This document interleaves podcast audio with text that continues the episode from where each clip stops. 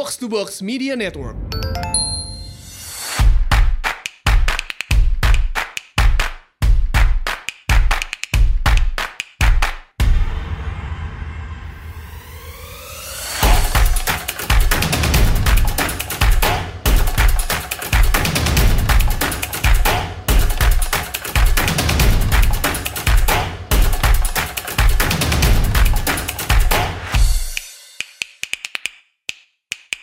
Selamat datang di Asumsi Bersuara dan kali ini uh, kita hadir bersama uh, Pak Bambang Brojonegoro, uh, Menteri Perencanaan Pembangunan Nasional, Kepala Bappenas. Selamat datang Pak di Asumsi Bersuara. Oh, terima kasih atas undangannya. Iya, kali ini kedua kalinya kita akan membahas tentang uh, pemindahan ibu kota. Jadi sebelumnya saya pernah ngobrol juga sama Pak Andrinov. Oh oke. Okay. Iya, um, tapi waktu itu kan mungkin lebih banyak um, asumsi ya, lebih banyak yeah, yeah, yeah, apa yeah. Um, uh, prediksi mungkin ya. Tapi sekarang um, bersama Bapak, yeah. kan Bapak yang benar-benar ada di lapangan nih yang actually yeah. Jadi kita pengen tanya sedikit-sedikit yeah, lagi silakan. tentang itu. Apalagi karena belakangan ini tampak lebih serius gitu. Maksudnya Yeah. um, tadinya kan orang masih berpikir-pikir. Waktu itu saya juga masih pikir ini benar bakal kejadian gak sih? Yeah. gitu. Um, karena dulu-dulu kan juga udah banyak wacana Iya, iya. untuk pindah ibu kota, tapi nggak nggak kejadian. Tapi ternyata sekarang kayaknya, wah kayaknya kayaknya eh, apa bener nih gitu. Pak Jokowi juga kemarin sempat nyebut lagi pas um, Iya. kemarin. Urgensinya apa sih Pak? Kenapa Iya. buru-buru banget? Betul. Eh, pertama tadi seperti yang anda katakan, isu ini bukan isu baru. Isu ini sudah berkembang bahkan sejak presiden pertama kita. Jadi artinya selalu ada pemikiran ingin mempunyai ibu kota baru. Pertanyaan besar kenapa ya kita ingin punya ibu kota baru? Mungkin salah satunya jawabannya adalah karena Jakarta yang waktu itu memang dipilih sebagai ibu kota ketika kita merdeka 17 Agustus 1945 adalah kota yang tidak benar-benar dipilih dan dibangun oleh bangsa Indonesia sendiri. Hmm. Tapi dia adalah ibu kota dari pemerintahan kolonial Hindia Belanda Iya. yang kebetulan dibangun pertama kali sebagai pelabuhan oleh VOC sebelum diambil alih oleh pemerintah Hindia Belanda. Jadi mungkin ada perasaan bahwa Jakarta ini bukan benar-benar yang kita pilih sebagai ibu kota dan kalau kita lihat arsitekturnya yang paling gampang kan paling jelas istana negara kita, istana merdeka itu kan desain dari Belanda dan dulu adalah kediaman dari gubernur jenderal. Hmm. Demikian juga istana Bogor misalkan. Nah karenanya ketika Pak Jokowi menyampaikan ide ini mungkin dua tahun yang lalu, tidak heran kalau menganggap ini hanya wacana kembali seperti yang di, terjadi di presiden-presiden sebelumnya. Ini udah dari dua tahun yang lalu. Dua tahun yang lalu sebenarnya. Artinya isu ini pernah bergulir dua tahun yang lalu. Eh, waktu pertama kali saya diundang ke istana untuk membahas isu eh, pemindahan ibu kota ini. Dan kemudian waktu itu media juga sudah menangkap ada wacana ini.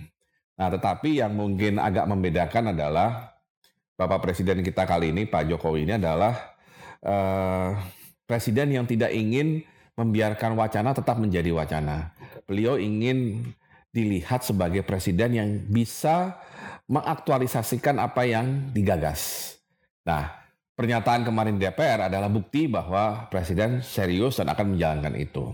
Nah, kalau urgensinya selain tadi alasan sejarah yang barangkali menjadi salah satu uh, penyebab adalah kepada ber- uh, terkonsentrasinya semua kekuatan ekonomi, politik, ya, dan juga sosial itu di Jakarta, ya. Jakarta adalah pusat segalanya. Dari pusat pemerintahan, pusat keuangan, pusat bisnis, perdagangan, jasa. Kalau saya ambil lima jenis ini saja. Nah, tentunya ini di tahap awal mungkin efektif buat Jakarta untuk menanggung semua beban itu karena masih bisa di masih bisa terjadi yang namanya uh, penguatan satu sama lain dari uh, konsentrasi kekuatan tersebut. Namun lama kelamaan dengan bertambahnya penduduk, dengan makin tumbuhnya ekonomi, beban Jakarta ini semakin berat, ya.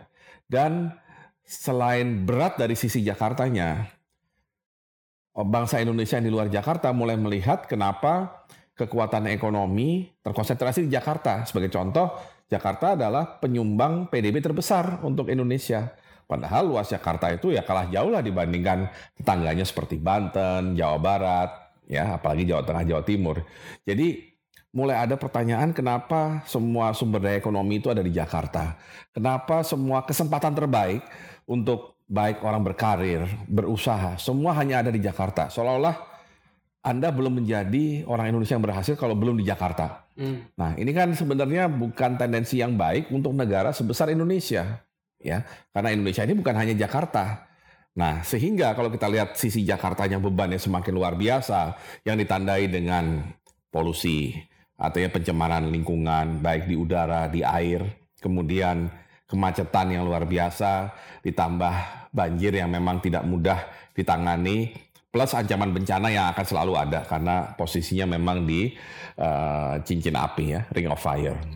Nah di sisi Indonesia-nya mulai terlihat bahwa ketimpangan antara Jakarta dengan daerah luar Jakarta itu juga makin kelihatan, ditambah juga beban di Pulau Jawanya sendiri. Pulau Jawa ternyata menanggung beban yang mungkin sama beratnya dengan Jakarta, di mana lebih dari separuh penduduk kita itu tinggal di Pulau Jawa. Padahal dari segi luasan wilayah, Pulau Jawa itu yeah. jauh dari separuh luas wilayah Indonesia. Jadi kita melihat di sini urgensinya adalah kita perlu mulai melakukan suatu upaya untuk mengurangi ketimbang, hmm. ketimpangan atau kesenjangan antar daerah. Banyak mengatakan apa bisa yeah. mengatasi kesenjangan antar daerah hanya dengan itu. Memang tidak bisa. Itu pertanyaan saya harusnya. Tidak bisa otomatis gitu yeah. maksudnya. Yeah. Tidak bisa otomatis. Tapi harus ada upaya yang dimulai yeah. ya. Hmm. Di samping upaya-upaya lain yang akan dilakukan oleh pemerintah gitu. Jadi ini hanya salah satu dari uh, banyak rencana-rencana lain untuk pemerataan uh, Betul, pembangunan pemerataan antar wilayah. Karena begini, kenapa pemerataan antar wilayah itu saya angkat khusus? Karena sebenarnya kesenjangan ini sudah ada sejak Indonesia merdeka dulu, ya. Sudah ada sejak merdeka dulu. Dan kenapa terjadi ketimpangan? Ya sejarahnya hmm Eh, pemerintah kolonial Hindia Belanda itu menganggap Pulau Jawa adalah pulau yang paling subur, iya. pulau yang paling menarik secara ekonomi buat mereka. Ya, ya sehingga semuanya itu berkembang di Jawa termasuk infrastrukturnya. Ya. Sehingga otomatis Jawa melesat sendirian dibanding pulau-pulau lain yang hanya dimanfaatkan sumber daya alamnya.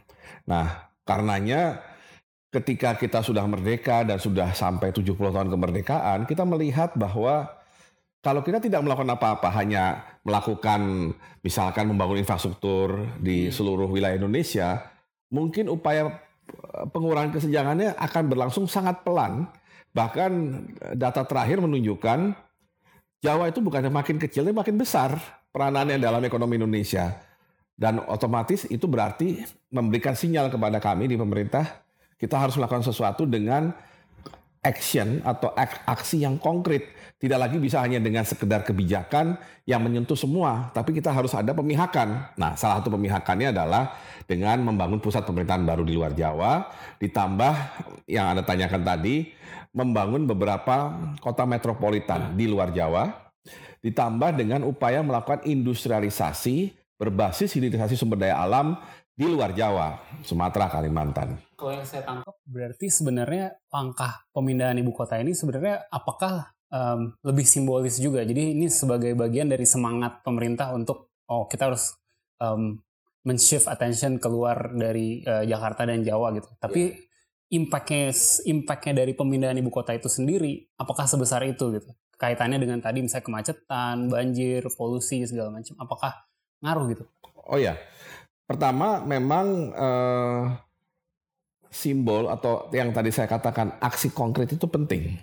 Ya, pemerintah intinya menyatakan bahwa kesenjangan antar daerah, terutama Jawa luar Jawa ini sudah masalah sangat serius yang selama ini belum bisa tertangani, sehingga kita harus melakukan upaya lebih. Ya, salah satunya dengan membangun pusat pemerintahan, kemudian tadi juga kita kombinasikan dengan membangun beberapa kota metropolitan atau wilayah metropolitan di luar Jawa industrialisasi di luar Jawa ya dan pembangunan kawasan industri, kawasan ekonomi khusus juga di luar Jawa. Di samping infrastruktur yang akan terus dikembangkan untuk konektivitas di luar Jawa.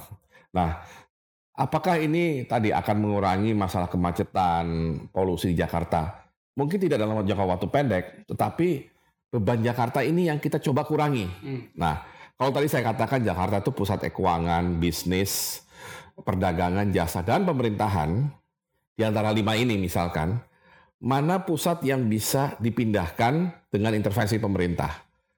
Yang empat ini nggak mungkin ya, karena ini yang lebih menentukan adalah dunia usaha, kegiatan bisnis, ya.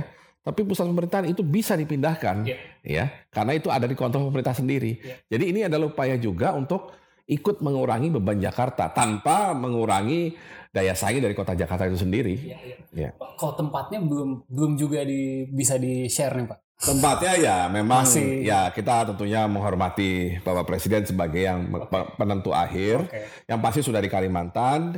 Kajian kami mengenai tiga kandidat lokasi sudah kami sampaikan. Berikut rekomendasi dan tentunya nanti Bapak Presiden yang akan memutuskan. Tapi itu pasti daerah baru ya, maksudnya daerah. Oh ya betul. kosong, Jadi bukan bukan di kota yang existing, Oke. tapi di daerah yang baru sama sekali. Artinya ya, Ya. kalau anda ke sana sekarang masih tanah kosong Tanah gitu kosong. ya.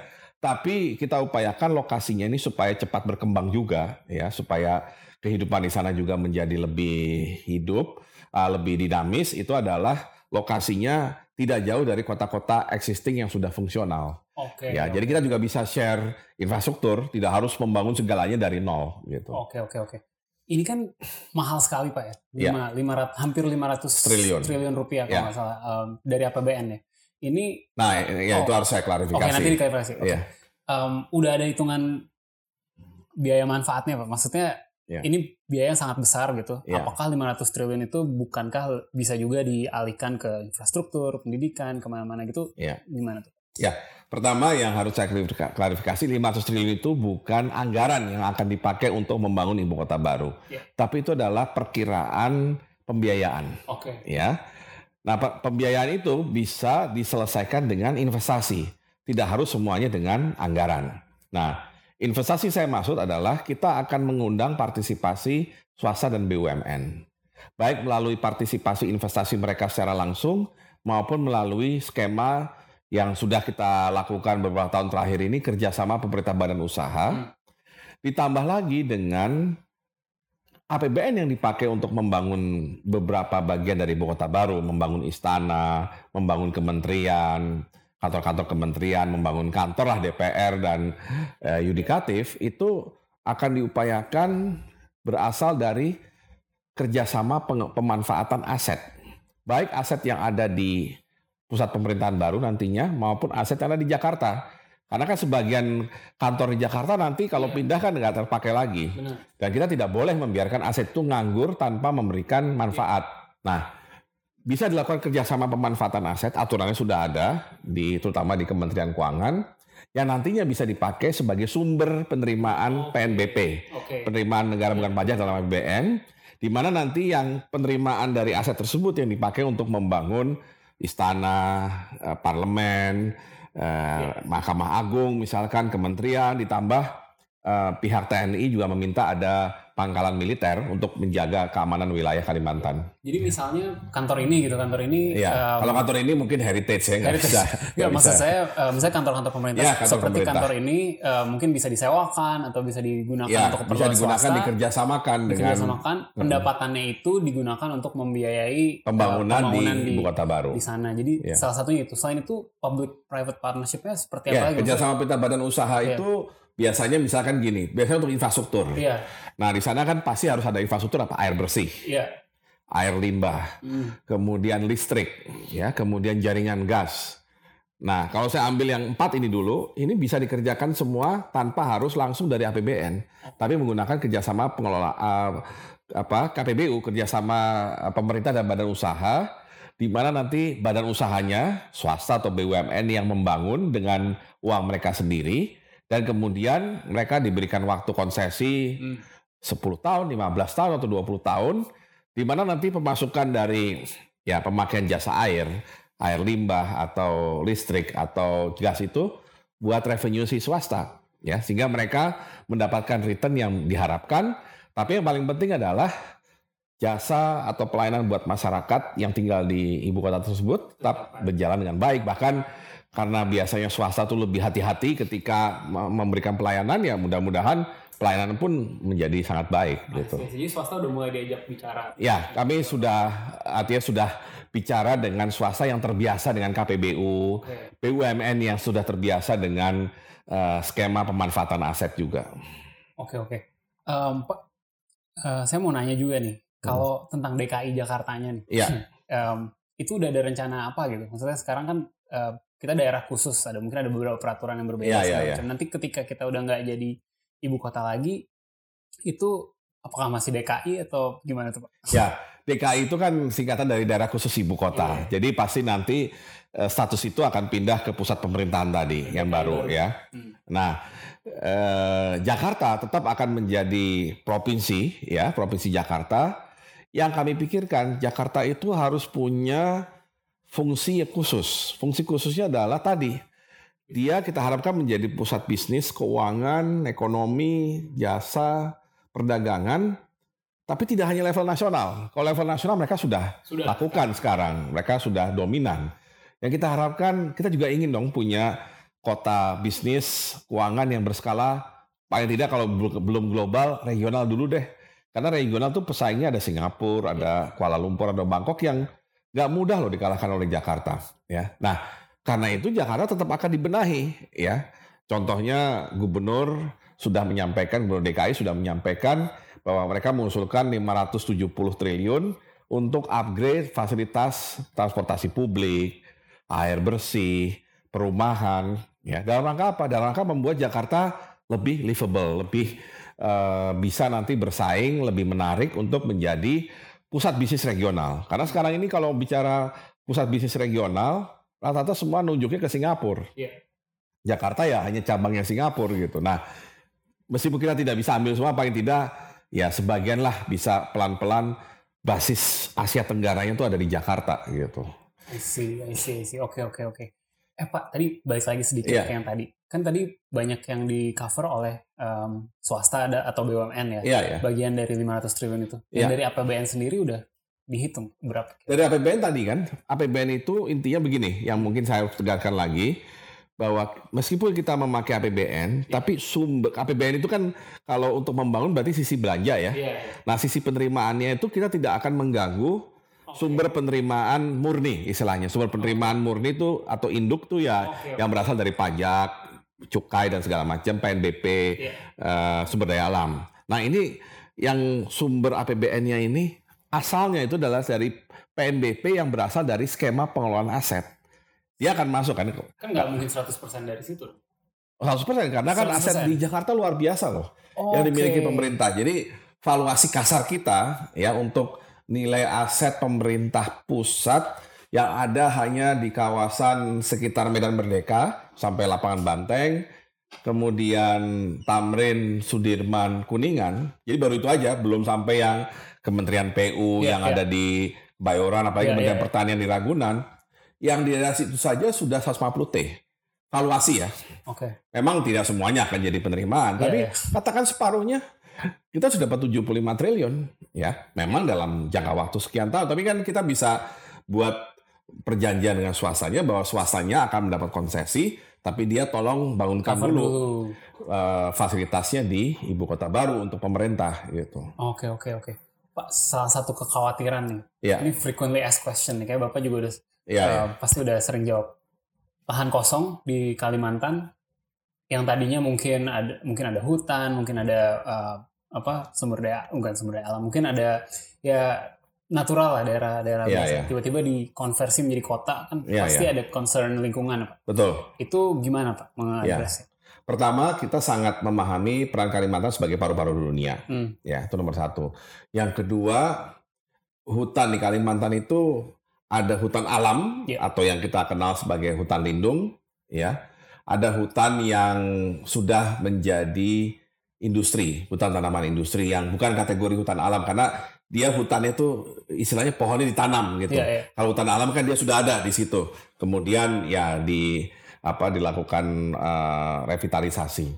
Nah, yang pasti dalam membangun ibu kota baru ini kita tidak akan pertama mengurangi luas hutan lindung yang kita miliki. Karena kita udah komit untuk Paris Agreement bahwa kita bisa mengurangi emisi sampai bahkan 40% di tahun 2030 dan itu hanya bisa dilakukan kalau kita serius menjaga deforestasi tadi. Jangan sampai apa uh, hutan lindungnya berkurang, ya. Kemudian kedua, kalau ada hutan lindung yang yang ada di dekat wilayah pusat pemerintahan, itu akan dimasukkan dalam wilayah kota, tapi tetap sebagai hutan lindung. Okay. Karena kita ingin nanti di dalam ibu kota baru ini atau pusat pemerintahan pusat pemerintahan baru ini 50% dari luas kotanya adalah ruang terbuka hijau. 50% dari 50% uang terbuka hijau. Jadi open green space termasuk hutan lindung hmm. kalau dia ada di dalam wilayah kota, gitu ya. Kemudian uh, yang berikutnya uh, kita akan hanya memakai tadi lahan yang sudah dikuasai oleh pemerintah. Karena ada lahan misalkan dipakai untuk tambang, yeah. HGU segala macam, ya karena apa kondisinya sudah tidak baik ya kita tidak akan pakai itu mungkin jadi ruang terbuka hijau aja tapi kita fokus pada ruang uh, lahan yang sudah dikuasai pemerintah dan bukan hutan lindung oke okay, ya. oke jadi kalau pada mau berspekulasi ini mencari mana nih yang masih dikuasai kalau berspekulasi bukan. malah rugi karena tadi lahannya sudah dikuasai pemerintah oh lahannya oh udah tidak bisa ya di... jadi nggak bukan ya. bukan kita oh saya mau ini berarti saya harus beli dulu dari pemiliknya nggak bisa nah itu yang biasa dicari oleh spekulan tapi kalau spekulan itu melihat oh saya barangkali nanti meskipun saya beli tanah tidak persis di lokasi, tapi daerahnya dapat imbas positif ya. dari keberadaan ya itu terserah, terserah. dia. Itu untung-untungnya dia lah gitu loh. Oke. Pak uh, ada ada apa? Ada sedikit kritik lah ya dari Prof Emil Salim saya kemarin ya, ya. Uh, buka buka-buka di itu. Iya, iya.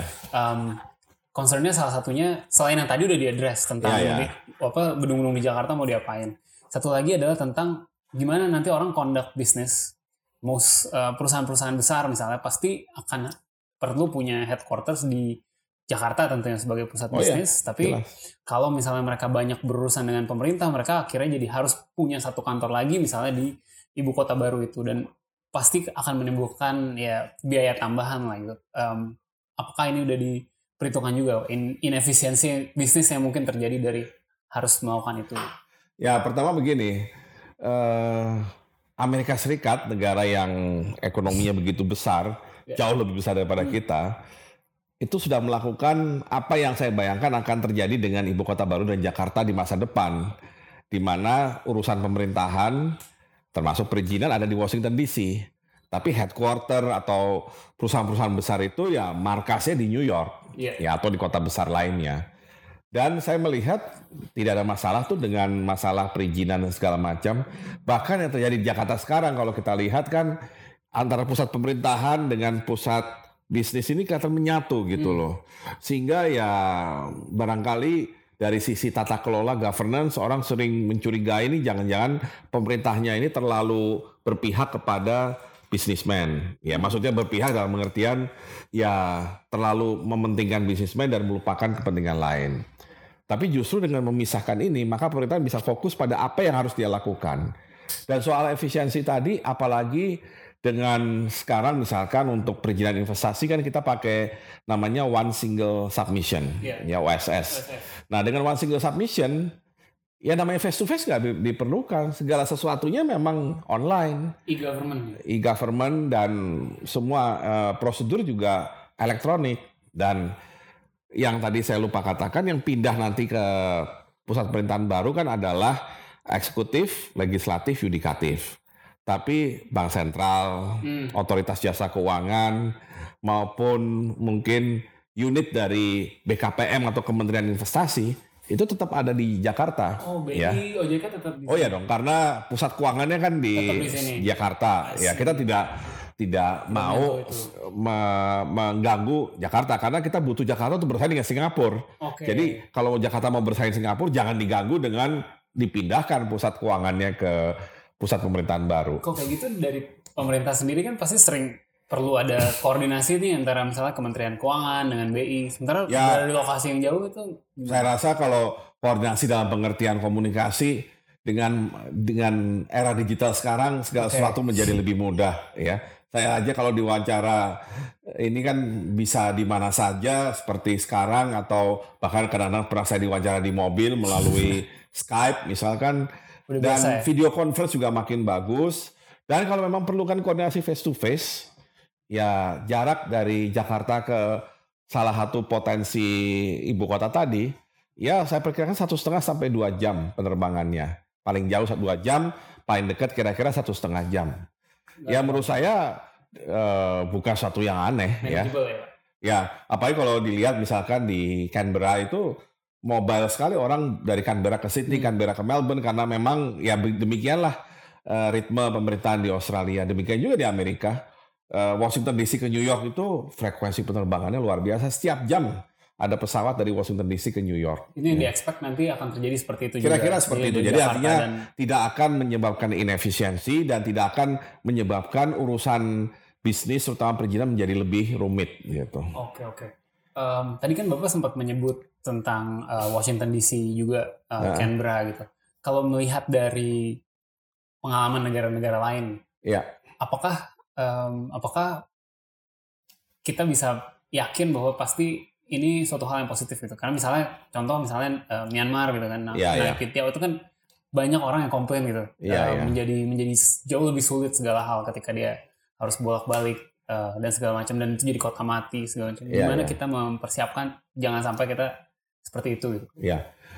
Keberuntungan kita karena kita melakukannya bukan yang pertama, kita mungkin yang ke 90 sekian dari sekian banyak negara yang pernah pindah ibu kota dan ada yang pindah lebih dari sekali ya. Satu yeah. negara pindah lebih dari sekali.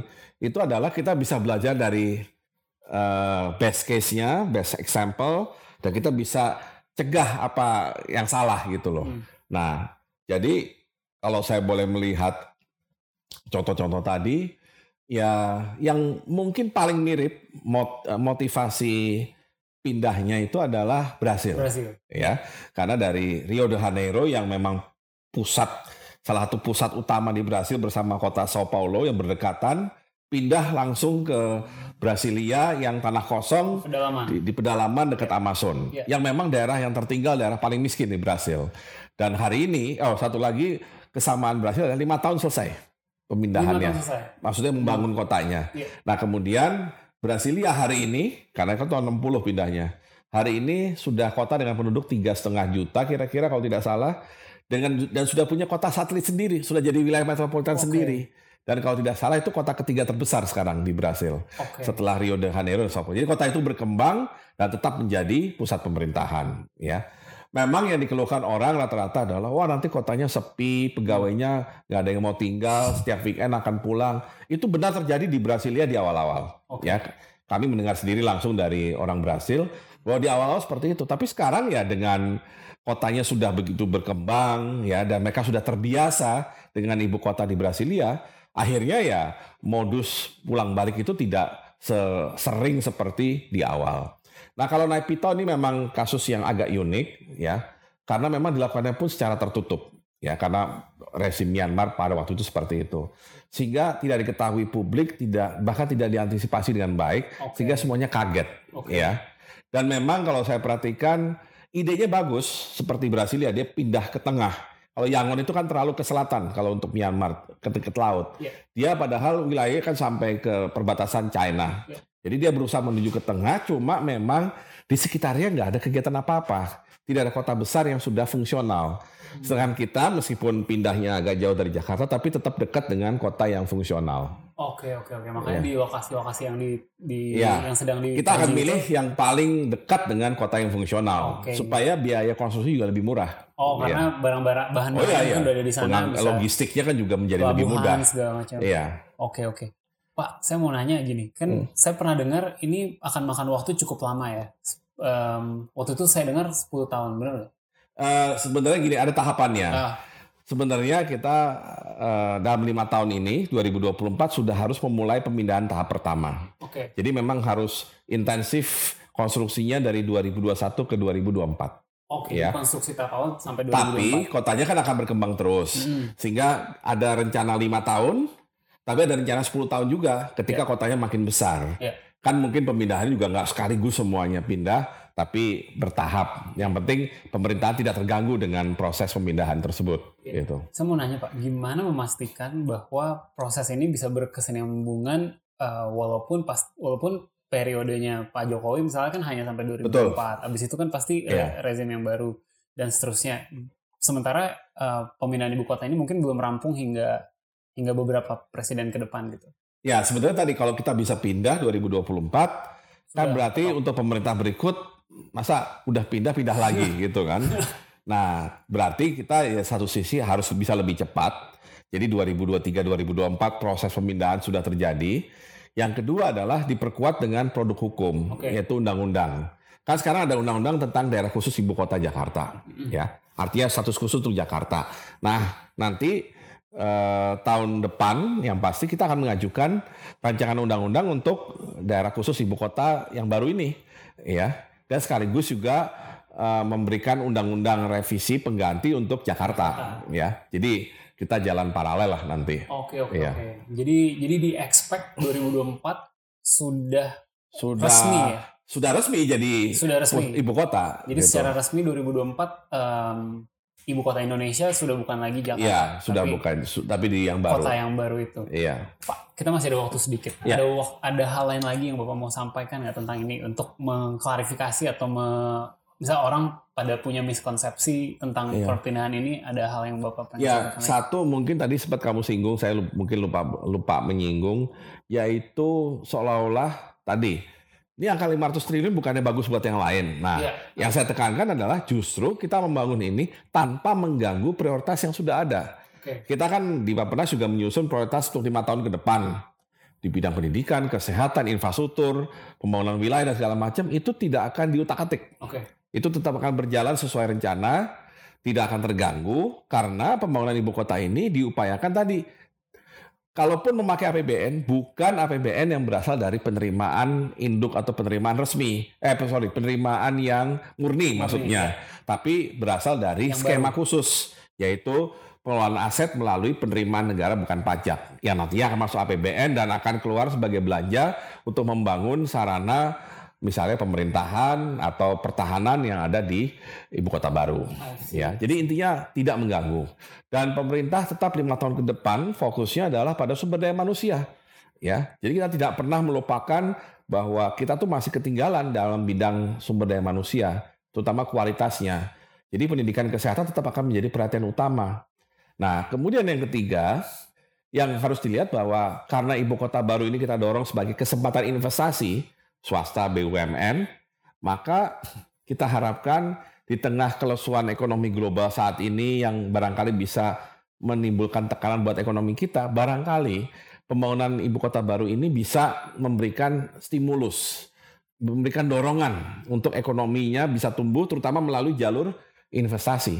Karena ini nanti kan heavy-nya ada di investasi. Ya. Oke oke. Jadi jangan khawatir ada pajak yang lebih tinggi misalnya Oh, untuk enggak, biaya enggak. ini nggak ada. ya? Yang ya ini juga harus klarifikasi Hmm. tidak kalau tidak ada pajak yang dinaikkan atau di ya ditingkatkan rate-nya. Yang kedua tidak ada utang baru karena pasti Oke, banyak iya. yang bikin bikin rumor Iya. wah demi ibu kota baru bikin utang baru. Iya. Kalaupun ada utang itu adalah utang untuk tutup defisit APBN. Bukan ya. untuk Ya yang- utang ya memang selalu terjadi Iya, kan iya. setiap tahun pembiayaan untuk Iya. menutup defisit. Tapi bukan utang baru gara-gara ibu kota gitu loh. Jadi ini harus dipisahkan karena kan tadi kan kita pendekatannya investasi dari swasta baik melalui langsung KPBU maupun aset gitu. Jadi ini harap diingat ya bahwa em, pemindahan ibu kota ini membiayai dirinya sendiri harus. Betul. ya. Oke. Kita harus kreatif lah. Mungkin waktu berhasil memindahkan Ya. itu memang semuanya menggunakan anggaran mereka. Ya. Kenapa? Itu tahun 56 60 belum dikenal yang namanya PPP atau aset management segala macam. Sekarang udah zamannya udah zaman digital ya, udah 4.0 ya masa kita keuangannya masih gaya tahun 56 ya. Keuangan kita harus keuangan yang kreatif, alternatif financing termasuk tadi eh, bagaimana mengelola aset, bagaimana mendorong PPP. Oke. Terima kasih banget eh, Pak Sama-sama. Bambang Iya. atas waktunya untuk ngobrol sama kita, meluruskan sedikit tentang berbagai eh, pertanyaan-pertanyaan eh, masyarakat lah tentang perpindahan ibu kota ini. Moga-moga lancar sampai 2024 kita bisa udah pindah ke Kalimantan. Amin. Jangan lupa eh, subscribe ke Asumsi Bersu eh, Asumsiko Box to Box ID dan eh, follow kita terus. Ciao.